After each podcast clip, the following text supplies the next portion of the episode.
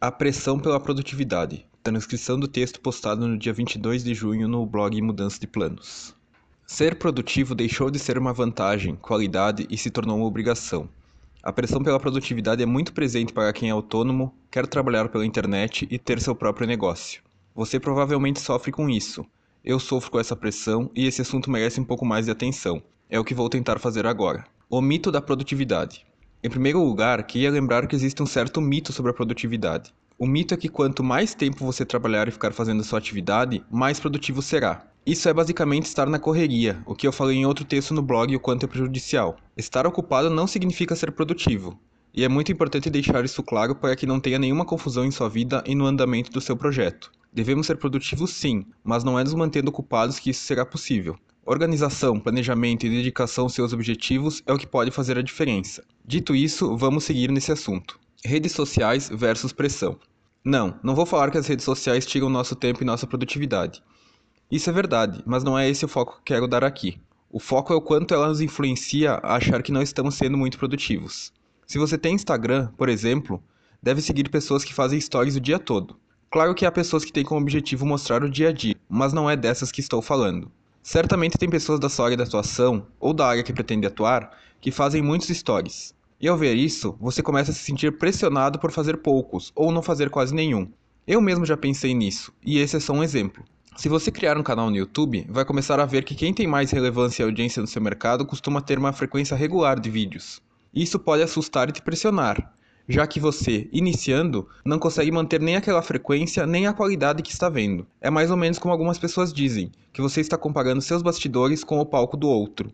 E, sem perceber, está gerando uma grande pressão interna para seu projeto, e, especialmente, para sua vida. Quantidade ideal de postagens. Dentro desse assunto, sempre nos deparamos com pessoas que falam o ideal de conteúdo a ser publicado. Eu já pensei e ainda penso nisso.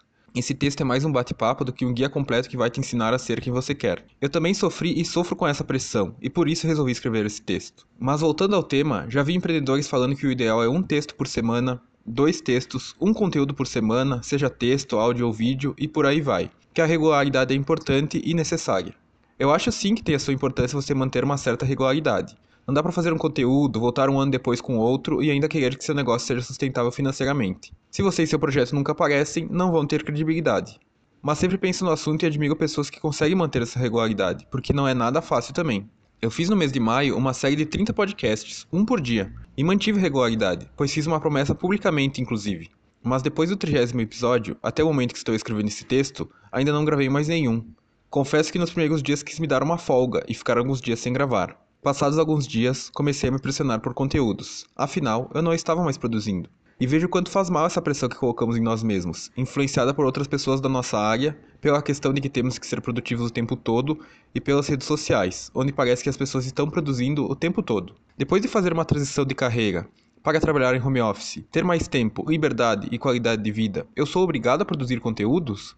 E onde entra a liberdade, a tranquilidade que essa vida de freelancer empreendedor digital proporciona? Entende onde eu quero chegar? Reforço que não estou dizendo que devemos abandonar o projeto, ficar muito tempo sem postar nada e fugir das redes sociais. Tudo tem sua importância sua necessidade para seu projeto. Mas se você estiver em uma semana ruim, onde está com problemas para resolver na sua vida pessoal, por exemplo, vale a pena produzir um conteúdo para manter a regularidade? Não é melhor ficar uma semana, ou duas, três sem postar e depois produzir um novo conteúdo? Somos humanos, temos nossa vida, nossas dificuldades e problemas, nossos dias bons e ruins, e se você quer ter um projeto ou estilo de vida que tenha sua cara, precisa lembrar disso. Se sua vida está passando por um momento super delicado, fazer um vídeo, um texto ou gravar um podcast fingindo que nada está acontecendo não é a solução. O melhor é dar um passo de cada vez, não deixar sua vida de lado, não esquecer do seu projeto, claro, mas fazer tudo no seu tempo. Temos sempre que estar em movimento, como diz a Paula Quintão, empreendedora que eu admiro. Mas tudo no seu tempo, do seu jeito sem atropelar o que é necessário dar atenção nesse momento. Por mais que você se considere produtivo, depois de ler esse texto, espero que entenda a importância de não focar só na produtividade e na pressão que ela proporciona, e tentar levar a vida e o seu negócio com mais leveza e tranquilidade.